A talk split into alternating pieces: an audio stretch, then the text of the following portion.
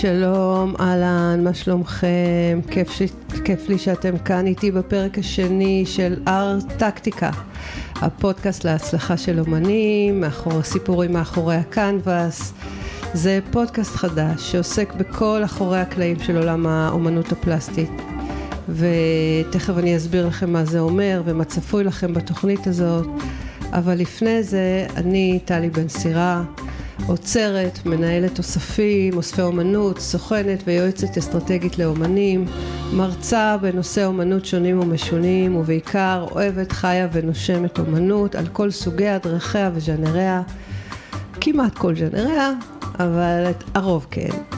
אז אתם מוזמנים להאזין ואחרי זה לפרגן לי בעמוד האינסטגרם שלי וגם לשתף הלאה את הפודקאסט הזה ואת כל אלה שיבואו אחריו לכל מי שאתם אוהבים או חושבים שזה יעניין אותם או לכל האומנים שאתם רוצים לפרגן להם ולתת להם כלים שאולי אה, אה, יעזרו להם לקדם את האומנות שלהם בצורה טובה ויעילה יותר.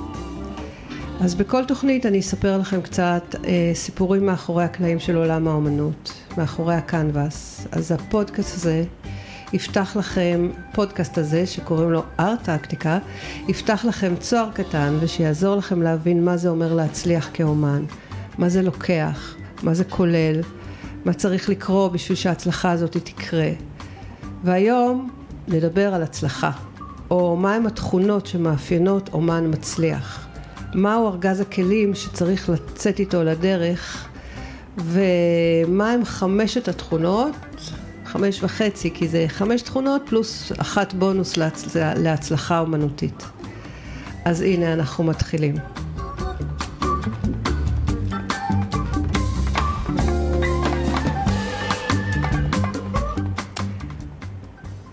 אז בפרק הזה אנחנו נדבר על אומן מצליח. מה זה בעצם אומר להיות אומן במשרה מלאה? אתם יכולים להגיד לי מה ההבדל בין הצלחה של אומן להצלחה בכל מקצוע אחר? הצלחה זו הצלחה, בין אם זה הייטקיסט או בונה, בונת ציפורניים או שוזר פרחים או מאמנת כושר. כולם רוצים לעשות את מה שהם אוהבים, אה, כולם רוצים להתפרנס מזה, אז למה לעשות תוכנית על הצלחה של אומנים ולא להקדיש פודקאסט להצלחה של מאמן כושר או של מורה פרטית לאנגלית? הצלחה זה הצלחה. אז זה כמעט נכון, לא בדיוק, כי אומנות זה בכל זאת חיה קצת אחרת. כי נגיד אה, תערוכה נורא נחשבת במוזיאון, זה משהו לשאוף אליו? זו הצלחה? ברור, כן. אפשר לחיות מזה? ממש לא. ברור שלא. אז הצלחה אומנותית יש לה פנים קצת אחרות ונדבר על זה בהמשך. זה לא רק הפרנסה, למרות שיש לה חלק חשוב בזה, אה, כי יש פה צד ג'. עין שלישית, אם תרצו, שהיא מורכבת ממבקרי אומנות, חובבי אומנות והקהל הרחב. כי אומנות, ויצא לי לדבר על זה הרבה מאוד בתקופה האחרונה, היא מה שקורה במשולש הקדוש בין האומן ליצירה לקהל, ואני ארחיב על זה בהמשך. ועוד דבר חשוב, לאומנות אין ביקוש קשיח. מעט מאוד אנשים בעולם קמים בבוקר ואומרים, היום אני אקנה לי ציור או פסל. זה ביקוש מאוד דליל, ולפעמים מקרי לגמרי. ומערכת היחסים הזאת בין האומן, האומנות והצד ג' שלו, הקהל, שאולי, שהוא גם מכיר בו כאומן ואולי גם ירכוש מעבודותיו, זאת מערכת יחסים מאוד מורכבת. אז היום אני רוצה להתחיל לפרק את המורכבות הזאת ולספר לכם מהם חמשת גורמי ההצלחה של אומן, כפי שאני מבינה אותם. מה זה הדבר הזה שצריך להתקיים בכדי שתהיה פה הצלחה אומנותית וכלכלית. זה לא תמיד הולך ביחד, אבל כשזה כן הולך, כשזה קורה, זה לגמרי בוננזה. ואני לא מדברת אה, על התוצאות של המאמץ המתמשך להיות אומן, כלומר על ההצלחה עצמה ואיך מודדים אותה. אני מתכוונת, אני לא רוצה לדבר על הפרמטרים של ההצלחה, האם זה הכסף, האם זה המחירים של האומן, האם זה הכרה בינלאומית, תערוכות מוזיאליות, ביאנלה, כל הדברים האלה הם הצלחה, אבל לא על זה אני אדבר היום. אלא על התכונות של האומן, הציוד הפרטי שלו, מבנה האישיות שלו אם תרצו. עמם הוא מגיע, או כדאי שיגיע, לזירה הזאת. התכונות שינחו ויוליכו אותו, או אותה, אל ההצלחה ולתהילה, או אל הדאייה ולהתפיידות מהזירה ומהזיכרון הקולקטיבי. אני רוצה לדבר על מה צריך אומן שיהיה לו כדי שיוכל בכלל לעמוד על קו הזינוק של ההצלחה. איזה תכונות צריכות להיות בו, במבנה האישיות שלו. מה צריך להיות בארגז הכלים האישיותי שלו כדי שסיכויי ההצלחה שלו יהיו טובים יותר. בפרקים הבאים אנחנו נדבר גם הרבה עם אנשי מקצוע שסובבים את עולם האומנות. גלריסטים, סוכני אומנים, עוצרים, מגלי אומנים וארצות, מפיקים, בעלי בתי מכירות, פומביות, מנהלי אוספים ואספנים וכמובן גם אומנים. ולכל מערך התמיכה הזה יש תפקיד מכריע בהצלחה של אומן.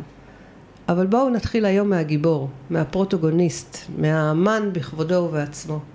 ננסה לראות איזה מין טיפוסים יש להם יותר סיכוי להצלחה ואיזה פחות. אז יאללה בואו נתחיל. הנה אנחנו מתחילים.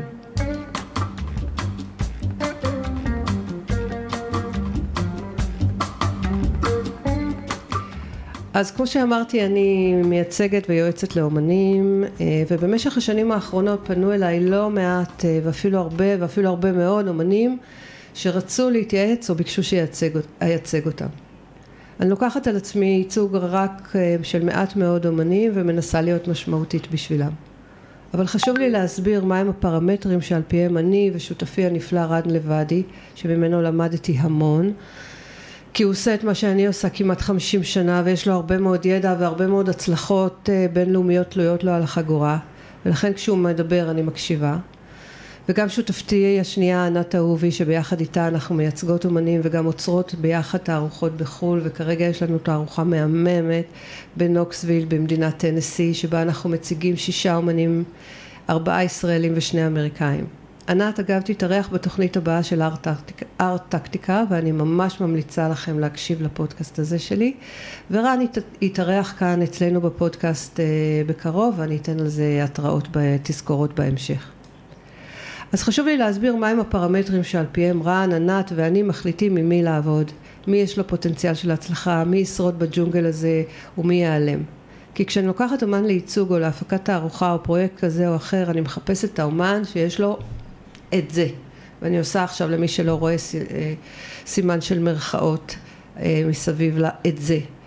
מרכיבים של אומן מצליח שאיתם אפשר להתקדם לקראת תכנון קריירה בקו לינאלי, לינארי, סליחה, לקראת הכרה אה, לאומית ובינלאומית ובהתאמה לקראת עלייה במחירי העבודות שלו, שיאפשרו לאומן לחיות בכבוד מהמקצוע שבחר לעצמו. אז מה הם חמשת או ששת התכונות? יש חמש תכונות הכרחיות ועוד אחת בונוס ובסוף תבינו מהו, מה היא. אז תכונה ראשונה היא חריצות, השנייה היא תשוקה, השלישית זה אומץ, הרביעית היא כישרון, החמישית היא יכולות שיווק גבוהות ועוד פרמטר שהוא חשוב, שהוא לא תכונת אישיות אבל הוא חשוב לי לדבר עליו כי אני נותנת לכם פה רשימת מכולת לאומן שיוצא לדרך והגורם הזה הוא יכולות מימון או לפחות יכולות גיוס משאבים למימון ההרפתקה הזאת. ואת מרכיב הבונוס שהוא באמת בונוס מאוד גדול כשהוא קיים אני אגלה לכם בהמשך. אז בואו נתחיל לפרק את הרשימה הזאת. על החריצות של פיקאסו כבר דיברתי בפרק הקודם, בפרק ההיכרות, ולמי שטרם הקשיב, אני אומר רק בקצרה שפיקאסו היה מצייר לפחות שלושה ציורים ביום, ויצר למעלה מחמישים אלף עבודות יצירות, יצירות אומנות בימי חייו. והתכונה הזאת של הנכונות לעבוד קשה היא הרבה והרבה היא בהחלט תכונה שמאפיינת את כל סיפורי ההצלחה. אני פוגשת הרבה מאוד סוגים של אומנים, כאלה שעובדים בנחת על עבודה ומפיקים שתיים, שניים שלושה ציורים בחודש, מאוד מושקעים, עשויים היטב, אבל בסוף זה בין 24 ל-36 ציורים בשנה. אז נגיד שהתחלת לצייר בגיל, 50, בגיל 20 ואתה חי עד גיל 80, זה אומר שיצרת סביב אלפיים עבודות בימי חייך. תשווה את זה לפיקאסו ותבין. אז אם זה תחביב שלך או שלך, זה סבבה לגמרי. אבל אם אתם מתכננים להיות uh, מקצועיים וגם להתפרנס, להתפרנס מזה, אין לכם סיכוי. אורי גיל הוא צייר נפלא, אחד המדהימים הפועלים בישראל. הוא חי בעין הוד והוא מצייר בסגנון כמעט רמברנטי, אני חושבת שזו המילה הכי שתדייק את איך שהוא מצייר. ריאליסט מטורף, ואולי באמת אני אזמין אותו יום אחד לתוכנית הזאת. בכל אופן אני מספרת עליו כרגע כי כל ציור שלו לוקח שלוש שנים לסיים. כי הוא עובד עם צבעים מיוחדים, טמפרות, שהוא מכין בעצמו, באמת כמו שרמברנט היה מצייר. וכל שכבת צבע לוקח לה כמה שבועות להתייבש. לפני שאפשר לעבור לשכבה הבאה. והוא גם ריאליסט מופרע, אז רמת הדיוק היא באמת מעוררת השתאות. ולוקחת המון זמן, והוא גם מצייר ציורים נורא נורא גדולים. בקיצור, שלוש עד ארבע שנים לצ... לסיים עבודה אחת. אז מה? זה התפוקה שלו? ברור שלא. אם תיכנסו לסטודיו שלו תראו שהוא עובד על שלושה ארבעה ציורים ענקיים במקביל הוא מתנהל ממש כמו וירטואוז בין שלושה ארבעה קנבסים ובמקביל הוא עושה גם עבודות רישום או ציורים קטנים יותר וציורים בצבעי שמן רגילים שניתנים לסיום במהירות גבוהה יותר הוא עושה גם רישומים אף פעם לא שאלתי אותו כמה ציורים אה, הוא מפיק בשנה אבל אני בטוחה שזה די הרבה כמו בסיפור על פיקאסו, כדי שהצ... שהקו שלך, ש... ש... שהקו שלך יהיה מוכר, שיהיה לו ביקוש, שהאסתטיקה שלו, שלך תהיה מקובלת ומבוקשת, אתה צריך להיראות וכמה שיותר. יש הרבה מאוד דיבורים היום על מנשה קדישמן, כמה הוא צייר בעצמו וכמה עשו זאת האסיסטנטים עבורו, ובלי להיכנס לשאלה הזאת, אין ספק שהכבשה של קדישמן הפכה לסמל תרבות ישראלי. אתה יכול לאהוב את זה יותר או פחות, אבל כשאתה רואה כבשה כזאת, אתה מזהה את זה כציור של קדישמן, צייר ישראלי, בית ישראלי. וזה מכניס אותנו לשאלות פילוסופיות על העץ שנפל ביער ואף אחד לא ראה אותו או שמע אותו, האם הוא עדיין נפל? אז בפרפרזה על זה, האם ציור שאף אחד לא ראה אותו הוא עדיין ציור? האם הוא ציור טוב? האם הוא אמנות? והתשובה שלי לזה היא כן, יש ציור, וכנראה שיש לו קיום כלשהו בחלל כלשהו, אבל אמנות זה לא. כי אומנות היא מה שנוצר במרחב המשולש המקודש בין האומן ליצירה ולצופה. מין משולש כזה. ואם אין צופה, אין אומנות. וכדי שיהיו צופים צריך ליצור ווליום. יש אגב מחקר של פרופסור אלברט לאסלו ברבשי, הוא פיזיקאי מאוניברסיטת נורסטאון בבוסטון. הוא חקר בדיוק את הנושא הזה שאני מדברת עליו, למה יש אומנים שמצליחים ואומנים שנשכחים. ציורים שהופכים לאייקונים וציורים דומים או באותו נושא שאיש בכלל לא מכיר. הוא מצא כמה ממצאים מאוד מאוד מעניינים על ההבדל בין הצלחה ותהילה לבין כישלון ואנונימיות. אחד מהם היה שאומנים, ואגב גם מדענים בקשר לפרסומים המדעיים שלהם, שגם שם יש קטע של מאמרים מסוימים הופכים למהפכות בעולם המדע, ומאמרים מאוד מאוד דומים אף אחד לא יודע עליהם.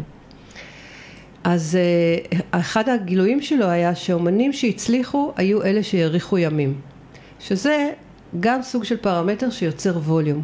ככל שאתה חי יותר, יש יותר עבודות שיצרת. הסטטיסטיקה אומרת שלמי שקונה עשרה כרטיסי לוטו, יש יותר סיכוי לזכות מאשר מי שקנה רק אחד. כלומר, פרודוקטיביות. כשאומן יוצר אה, יותר ויותר עבודות בקצב, בקצב גבוה, תערוכה אחרי תערוכה, ציור אחרי ציור, עולה הסיכוי שלו לחוות הצלחה. לא בהכרח מפני שהוא יצירתי או מוכשר יותר, אלא מפני שהוא מנסה יותר, פשוט מאוד. וזה נכון במיקרו וגם במקרו. כשאני באה לפעמים אה, אה, עם לקוחות לסטודיו של אומן, אם יש יותר עבודות, יש יותר סיכוי שהם יקנו, מאשר אם יש ארבע או חמש עבודות, אה, שלוש, ארבע, חמש עבודות זמינות. אז חריצות, תנאי בסיסי, תנאי הכרחי להצלחה. התכונה השנייה זה התשוקה. תשוקה היא לא רק חריצות, היא הצורך ליצור, היא סוג של אובססיביות מחשבתית. מכירים את זה שאתם ממש ממש רעבים וכל המחשבה שלכם נתונה למה תאכלו? כמו בסרטים המצוירים שהגיבור רואה פרה ובעיגול קטן מעל לראשו מופיעים סטייקים? אז ככה, הצורך ליצור, המצב הזה שכל מה שקורה לך ביום מוביל אותך לרעיון חדש על היצירה, שאתה עסוק באיך לשפר את עצמך ואיך לבטא את עצמך, אבל לא נשאר בשלב ההרהורים. אלא בשלב הביצוע. אני אוהבת שבאמצע שיחה עם אומנים אתה פתאום רואה את המבט המאוהר הזה ש... והרגע ש... הזה שהם פתאום אומרים וואלה הבאת לי רעיון עכשיו ואת יודעת שאחרי השיחה הזאת שלנו ייכנס לסטודיו ויצייר או יפסל או ירשום או יעשה משהו שקשור ליצירה שלו והכי חשוב שזה קונסיסטנטי אני פוגשת המון אנשים שרוצים להיות אומנים שמדברים בלהט או שעובדים בחריצות בסטודיו שיש להם אפילו כישרון הבעיה היא שאחרי חצי שנה או אחרי שנה זה מתרופף. צריך המון אמונה וכוח בעולמות האלה של היצירה ושל האומנות הפלסטית. כי זה לא שיש ביקוש ממשי, זה לא בגדים או אופנה או מזון שיש להם רשתות שיווק יהודיות ויש ביקוש יציב פחות או יותר. זה לא אני מצייר היום ומחר זה יוצא לשוק. בכלל להציג בגלריה, להיכנס לגלריה ולהציג בה זה מאבק בפני עצמו ולפעמים גם זה לוקח חודשים או שנים להגיע לזה. ואם התשוקה לא בוערת, אז הזמן שלוקח לציור להגיע לייעודו, וזה לא משנה אם הייעוד שלו זה אצל מישהו בבית מעל הספה או במוז... במוזיאון המטרופוליטן בניו יורק, הוא ארוך מאוד ויכול בקלות לייאש. לכן צריך את התשוקה ואת האש בעיניים ובלב שתבעיר את העניינים. התכונה השלישית שאני מחפשת זה אומץ. אני לפעמים עומדת לפני אומנים שאומרים לי, כן, אני לא יודע בדיוק מה עשיתי פה, אה, זה מין ניסיון, זה תהליך, אולי עדיף שתראי את זה מאוחר יותר. או כאלה ששותקים. האומנות צריכה להסביר את עצמה. מכירים אותם?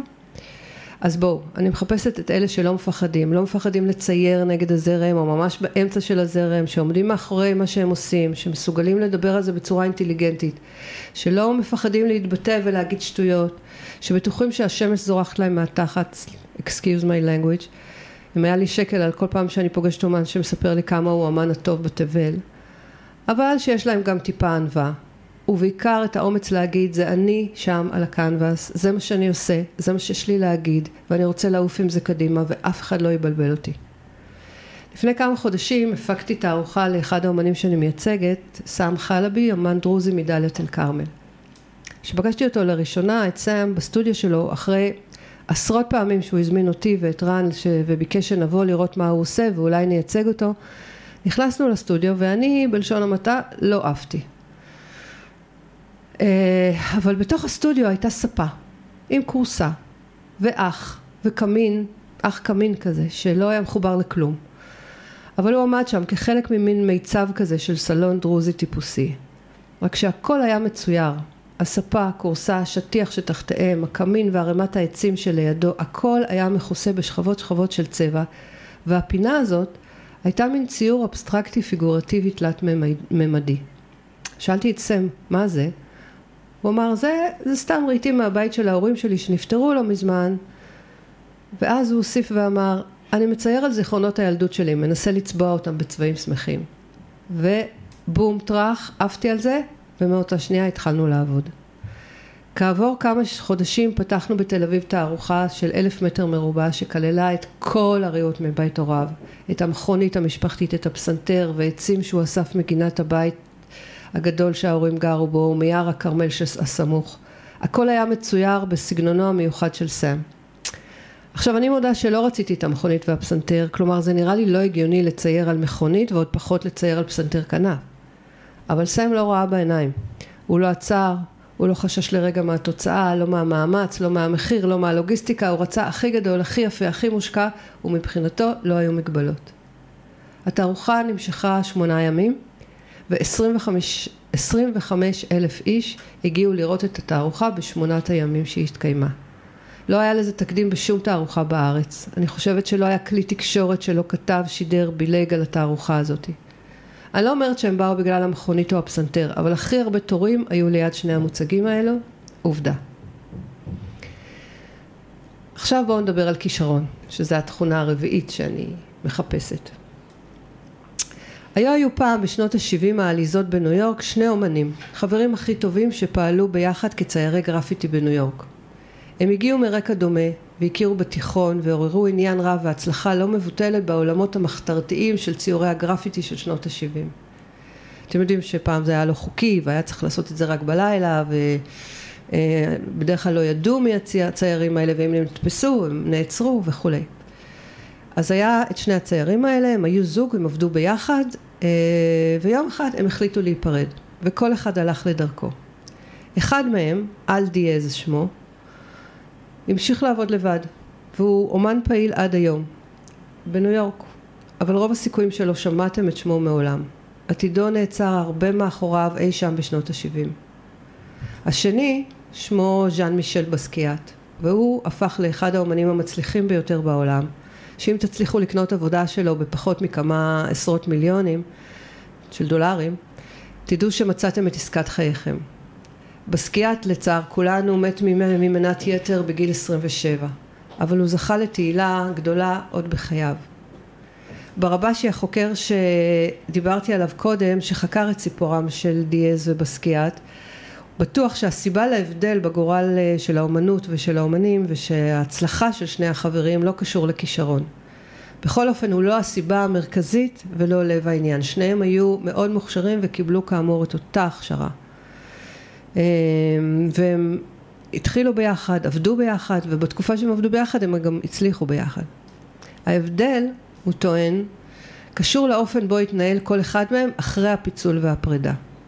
בעוד שדיאז המשיך ליצור לבד, בסקיאט אהב לשתף פעולה עם אומנים אחרים, עם עיתונאים, עם מבקרים, עם עוצרים ועם משפיענים. הוא אפילו היה נועז מספיק כדי לגשת ברחוב לאומן הכי גדול של, התקופה, של תקופתו, אנדי ווהול, ולשכנע אותו לקנות ממנו עבודה קטנה, מין גלויה קטנה שהוא יצר. ככה הוא התיידד איתו, השתחל לחבורת ווהול הנודעת והחל לסלול את דרכו לתהילה. יש מאות דוגמאות לאומנים שהצליחו למרות שהיכולות הטכניות שלהם לא היו מן השורה הראשונה. ויש מיליוני דוגמאות של אנשים בעלי כישרון מופלא, יכולות ציור ופיסול ויצירה מושלמות, יכולות העתקת הטבע בשלמות מפחידה, יכולות חיבור חומרים, בחירת צבעים, ובקיצור אנשים שיש להם יכול, יכולת אומנותית ברורה, ששמם לא ידוע לאף אחד מלבד לבני משפחתם, שלא זכו להציג את עבודותיהם בשום מקום ושלא הגיעו עם הכישרון הזה לאיזושהי הצלחה. הכישרון מה שאני אומרת, לא יכול להזיק, אבל הוא גם לא כזה פקטור גדול בהצלחה. והכי חשוב זה לא להישען עליו כמנוף להצלחה, כי הוא nice to have, אבל הוא לא תנאי הכרחי.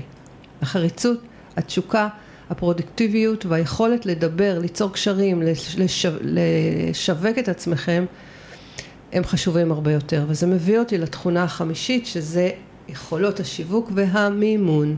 והאם בכלל זה התפקיד שלכם כאומנים, או שלנו, אנשי המקצוע שסובבים אתכם. אז קודם כל אני רוצה להגיד דבר אחד שיהיה ברור. להיות אומן זה עסק. זה בעצם להיות עצמאי. זה לעיתים קרובות לדאוג למלאי, לשינוע, להוצאת חשבונות, חשבוניות. אם באמת הצלחת להיות מעסיק של כמה וכמה אסיסטנטים. זה לבנות תוכנית אסטרטגית ותוכנית עסקית, לדעת מה זה, מה התכנון של התערוכות השנתיות שלך, כי לרוב תערוכות נסגרות שנה, שנתיים ולפעמים שלוש מראש. זה לצאת לירידים, לביאנלות, לתערוכות בינלאומיות, זה להיות בקשר עם ספקי משנה כגון אדריכלים, מעצבי תערוכות, מעצבי פנים, עם ספקים של ספקי חומרים ולפעמים מנופאים או נפחים או מלטשים וכולי. זה ממש להיות עצמאי בשטח. בקיצור, אם אתם חושבים שלהיות אומן זה להיות להגג ולרשום קווים על בד ולשבת כל היום בסטודיו, אז אתם ממש חיים במאה הקודמת. או שאתם דנים את עצמכם לחיי רעב ובסופו של דבר לתסכול גדול. תכנון קריירה של אומן, תכנון עסקי שכולל היבטים של התפתחות אומנותית והתפתחות כלכלית, זה משהו שהוא תנאי בסיסי להצלחה. אל תצאו לדרך בלי זה. ואם אתם לא יודעים איך לעשות את זה, אז תמצאו סוכן או מישהו שיעזור לכם לעשות את זה. עכשיו, אם האומנות היא גם עסק שצריך אה, להכניס הכנסה, שצריך למכור כדי להתקיים, אז מי יותר מבין? מי יותר מכיר? מי יותר יודע ומאמין במוצר שלכם? מאתם, האומן עצמו. רוב האמנים שאני מכירה מאוד נבהלים כשזורקים אותם למים ואומרים להם לדבר עם לקוחות או להציג את מר- מרכולתם. ב-90% מהמקרים הם מבקשים שיעשו את זה עבורם. אבל ה-10% שעושים את זה הם בבירור אלה שמצליחים יותר. לארי גוגוזיאן הוא האיש החזק ביותר בעולמות של המסחר באומנות. הוא מחזיק עשרים גלריות ברחבי העולם, לכולם, כל הגלריות נקראות גוגוזיאנס, ניו יורק, לונדון, הונג קונג, פריז, באזל ועוד ועוד ועוד. יש לו חללי תצוגה, יש לו בית הוצאה לאור של ספרי אומנות, יש לו מגזין לאומנות, יש לו חנויות ואפילו מסעדה. הוא אמר לפני כמה שנים בריאיון לוול סטריט ג'ורנל, אף אחד לא באמת צריך תמונה, זה משהו שאתה מייצר לו ערך. וחלק מהערך הזה, החלק הארי, נוצר על ידי האומן. אנשים אוהבים לפגוש את הצייר ולדבר איתו, את האומן או הפסל, ולדבר איתו, להכיר את הכישרון המהלך הזה, לשמוע מה יש לו להגיד, ולרוב אחרי ההיכרות הזאת הם גם יקנו עבודה. אז היכולת למכור, או היכולת לדבר על היצירה שלי עם עיתונאי, או עם ביוגרף, או עם אספן, או עם סתם לקוח שנקלע לגלריה או לסטודיו שלך, יש השפעה עצומה על היכולת של האומן להצליח. תחשבו אם סטיב ג'ובס היה נרתע מלמכור את האפל הראשון שלו, ולא היה עומד באומץ מול מייקרוסופט ו-IBM שרצו בתחילת הדרך לקנות אותו כדי לייבש אותו. בשנות התשעים התפתחה מין גישה כזאת שאומרת שהאומן הוא לא חשוב, לא צריך לפגוש אותו. האומנות תדבר בעד עצמה והגלריסט או הסוכן או הדילר הוא ימכור. האומן יישב בסטודיו ויצייר או יפסל וייצור והמכירה תיעשה בזירות אחרות. אני לא בטוחה אם הגישה הזאת שטופחה מאוד על ידי גלריסטים אה, לא הייתה כדי למנוע את המפגש בין הלקוח לאומן כדי שלא יקרה חלילה מצב שהאומן והלקוח מתיידדים מדי ועושים עסקאות מעל או מתחת לראש של הגלריסט. אבל בכל מקרה אני לא מאמינה בגישה הזאת. לדעתי האומן צריך להיחשף, לעמוד במרכז, לדעת לדבר ולמכור את היצירה שלו. זה יכול להיעשות בענווה, זה חייב להיות אותנטי. אבל חייבים להכניס את הרגליים למים ולהירטב במקרה הזה. גגוזיאן אמר בהמשך הרעיון הזה אה, ששימור הערך אה, של העבודה, של עבודת האומנות הוא משהו שהדילר עושה. כי זה לא רק למכור ולקנות, זה לדאוג שהאומנות תמשיך להרגיש חשובה, תמשיך להיות בעלת ערך, ערך אומנותי וערך כלכלי. אז נכון, פה יש סוכן, דילר או גלריסט, שזה התפקיד שלו. ויש לו תפקיד עצום בטיפוח האומן, בטיפוח האומנות שלו, בהכוונתו, בתכנון האסטרטגי של הצמיחה שלו, ויש לו גם מחויבות כלפי האספן, או כלפי מי שרכש את העבודה. והמחויבות הזאת היא מתבטאת בכך שהתמונה תשמור על הערך שלה, כי אין דבר יותר מבאס מזה שקניתי עבודה בהרבה כסף ואחרי זה אני רוצה, אני רק מברר או בודק במחיר הפומביות או רוצה למכור אותה ומסתבר שהיא שווה חצי ממה ששילמתי עליה. סיפור מורכב, העלייה והירידה בערך העבודות אומנות, ואני אדבר עליו בתוכנית אחרת. אבל כן, אומנות זה גם השקעה, ולדילר יש מחויבות כלפי מי שקנה בכסף טוב עבודה של אומן, כדי לדאוג לשמור על הערך. זה קצת דומה למניה בחברות אה, מסחריות. אבל הוא לא יכול לעשות את זה לבד, לא דילר ולא גלריסט, אף אחד לא יכול לעשות את זה לבד, או יותר נכון זה מאוד מאוד קשה לעשות את זה לבד בלי המנוע של האומן. אני רואה הרבה מאוד אומנים שלא רוצים להתלכלך במכירה, שזה לא הקטע שלהם. ואני אומרת, אם אתה לא יכול לדבר על האומנות שלך בכנות, באותנטיות ובשכנוע, אל תצפה שמישהו אחר יעשה את זה במקומך. יש לי אומן שאני עובדת איתו, שאני מאוד מאוד אוהבת אותו, ושהוא מגמגם. גמגום שהוא לפעמים קל ולפעמים כבד, תלוי בסיטואציה ובלחץ. בהתחלה חשבתי שטוב, פה אין ברירה, חייבים לדבר במקומו. אבל עם הזמן ראיתי והבנתי שזה גם עובד לטובתו.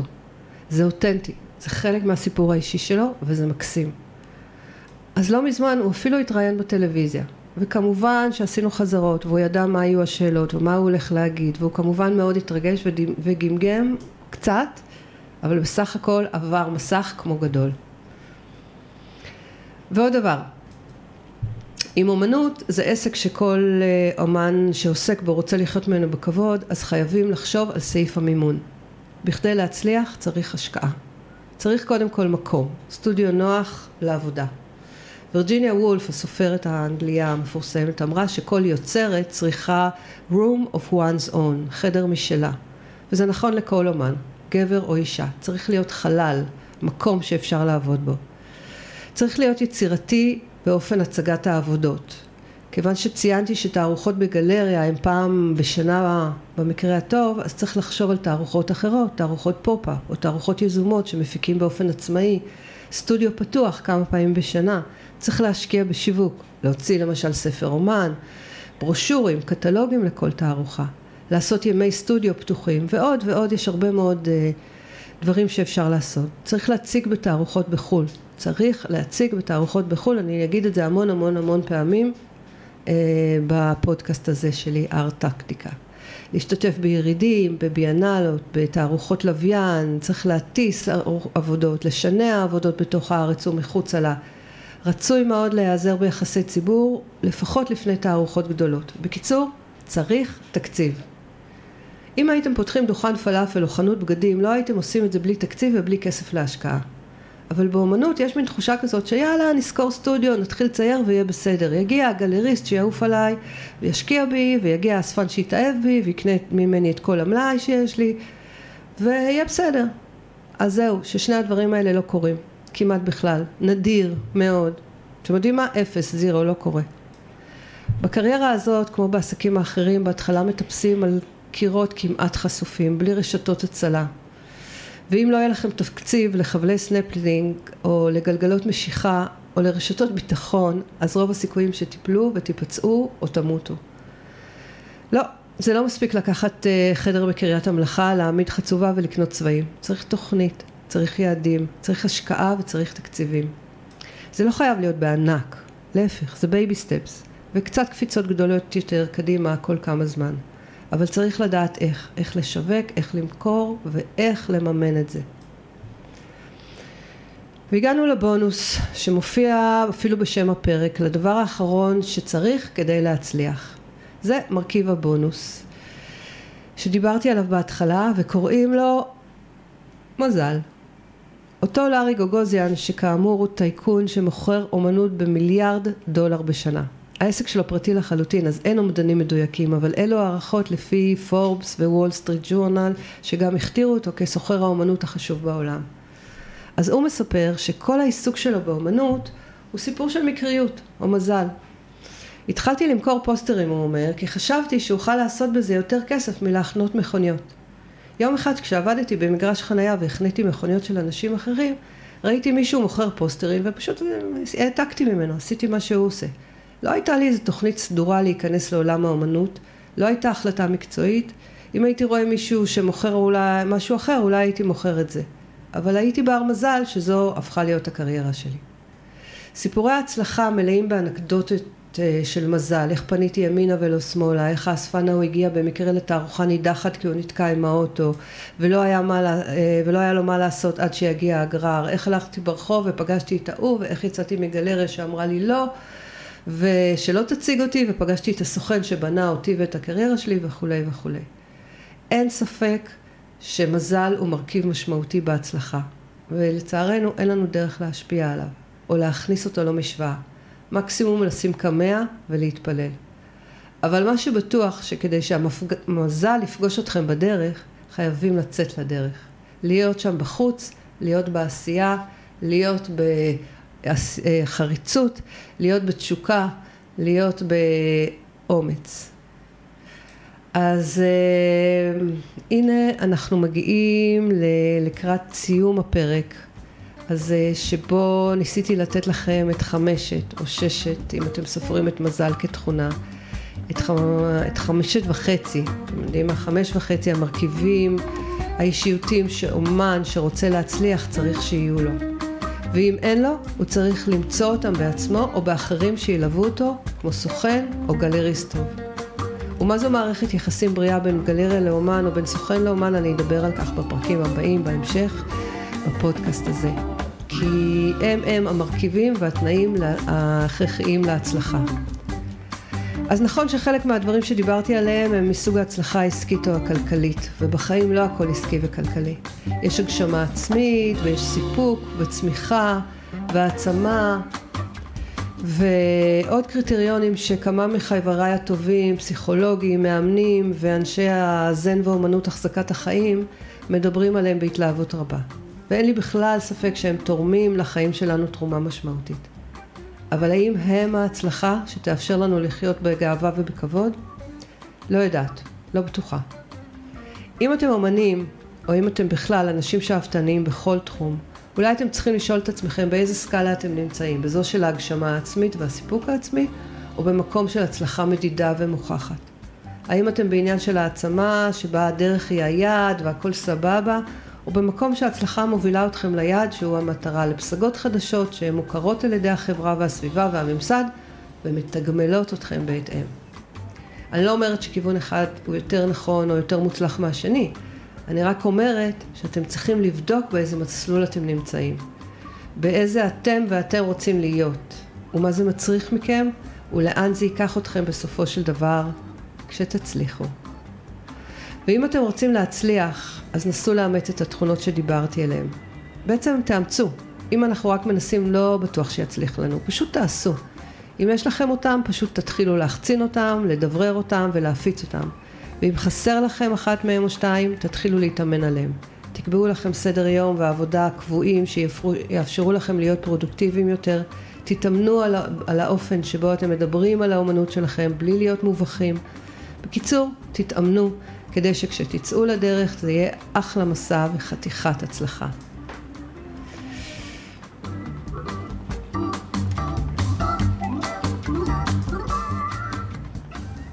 ולפני פיזור, אם נהניתם או השכלתם או סתם בא לכם, תעשו לי לייק בעמוד האינסטגרם שלי, או תעבירו הלאה לאנשים שאתם חושבים שזה יעניין אותם. אומנים או חברים שאתם חושבים שצריכים עזרה בפריצת מסך הכנבס, שמשהו עומד בינם לבין ההצלחה, שיקשיבו לי, כי בתוכנית הזאת ובתוכניות הבאות אנחנו ננסה לתת הכי הרבה עצות וטיפים לתכנון נכון של הקריירה האומנותית שלהם. אז עד כאן הפרק השני בסדרת הארט-טקטיקה שלי. אני טלי בן סירה. נתראה בפרק הבא בו נארח את ענת אהובי, שותפתי האהובה, גלריסטית, סוכנת אומנים, עוצרת וחברה טובה, ונדבר על עוד טיפים, סיפורים ומחשבות על הצלחה בשדה האומנות. אז הולך לה להיות מעניין בטירוף. ביי, ונתראה בפרק הבא.